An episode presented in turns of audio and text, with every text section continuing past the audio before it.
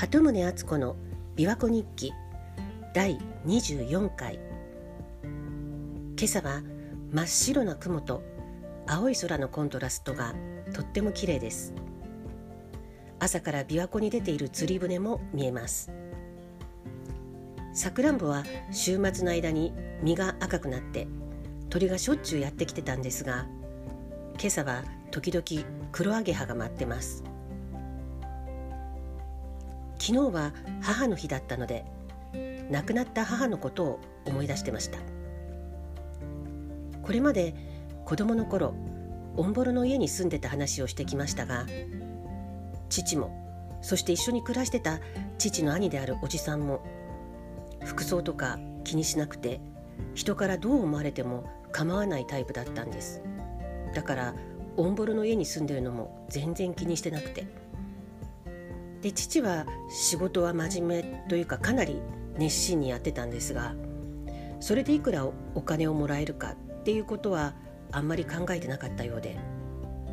とりあえず食べていければいいぐらいの考えだったんだと思うんですがまあ50歳の頃に私が生まれたので家族を養っていくために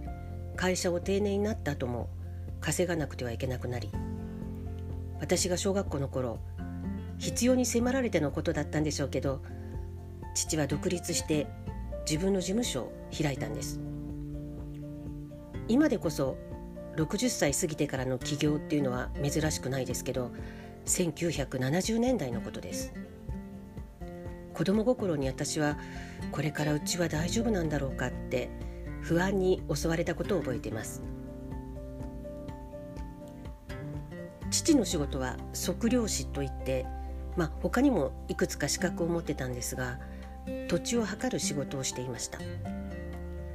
最初は人を雇えないので母と2人だけで昼も夜も働き詰めでした。で現場に出て機械でこういろいろ測ってでその後は家で計算機叩いてたくさん数字を出して最後は黙々と図面を引いていくっていう作業をやってましたけど土方のような仕事もあれば家にこもって徹夜して机に向かうこともしょっちゅうあって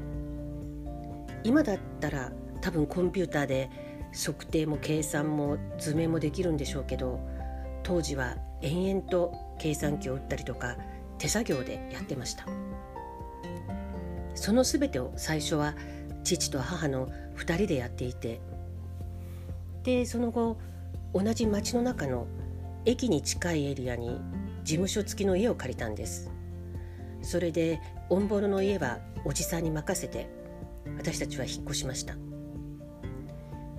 で仕事を熱心にするだけの父の傍らで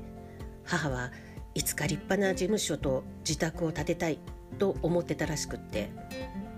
自分で土地を探して銀行回りをしてローンを組んでで本当に土地を買ってでそれから何年も過ぎてようやく事務所を兼ねた自宅を建てるんです。これはもう母の夢というか執念だったと思うんですが私はその時すでに東京に出ていたのでその様子を間近では見ていません。その前の母が夢の家を建てる前駅に近い事務所付きの家を借りてた頃の話ですけど隣にたこ焼き屋さんがあったんです。でそこは昔からの知り合いがやってるお店で家族ぐるみのお付き合いをずっとしてたのでそこの女の子と私は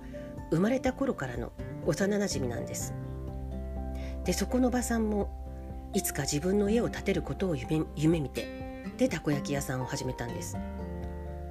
美人で愛想が良くてテキパキしていてものすごく働き者で。でまあ駅にも近いしあと高校や企業の社員寮もあったので繁盛してたんですけどやっぱりあの明るいおばさんの店だから繁盛してたんだろうなと思います。その働きぶりは子供の私が見ていても気持ちのいいものでした。でおばさんは本当に3階建ての立派な家を建てたんです。いわばたこ焼き御殿ですよね。すごいなって思いました。うちの母が家を建てたのはそれよりも何年も後のことでした。で東京で働いていた頃外資系の銀行の為替のディーリングルームにいたんですけど電話でやり取りをする取引先の人の話し方が時々気になったんです。ふとあれ？この人広島の人じゃないかなって思うようなイントネーションがあってである時聞いてみたんです。失礼ですけどご出身はどちらですか？って。そしたら案の定広島だって言うんでいや私も広島なんですけど広島のどこですか？って具体的に聞いていくとなんと私の隣町の出身だったんです。でしかもそのうちの近くにあった高校に通ってたっていうんです。だからあのかすかな広島のイントネーション私は聞き逃さなかったんだなと思ったんですがであのたこ焼き屋も知ってるに違いないと思ったんですけどその時は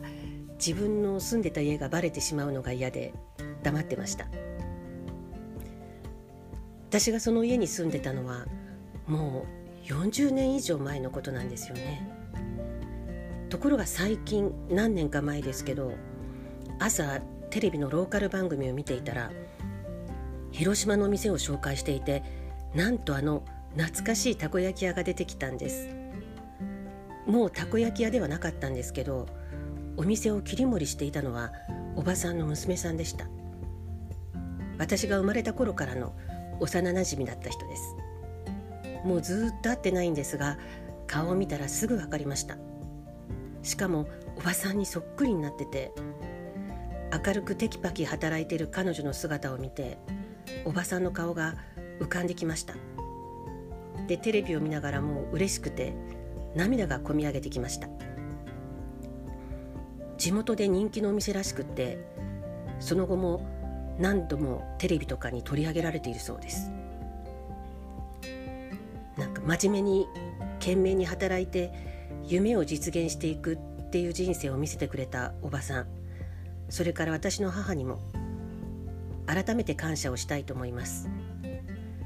どちらももうこの世にはいないけど母は偉大ですね鳩宗敦子でした。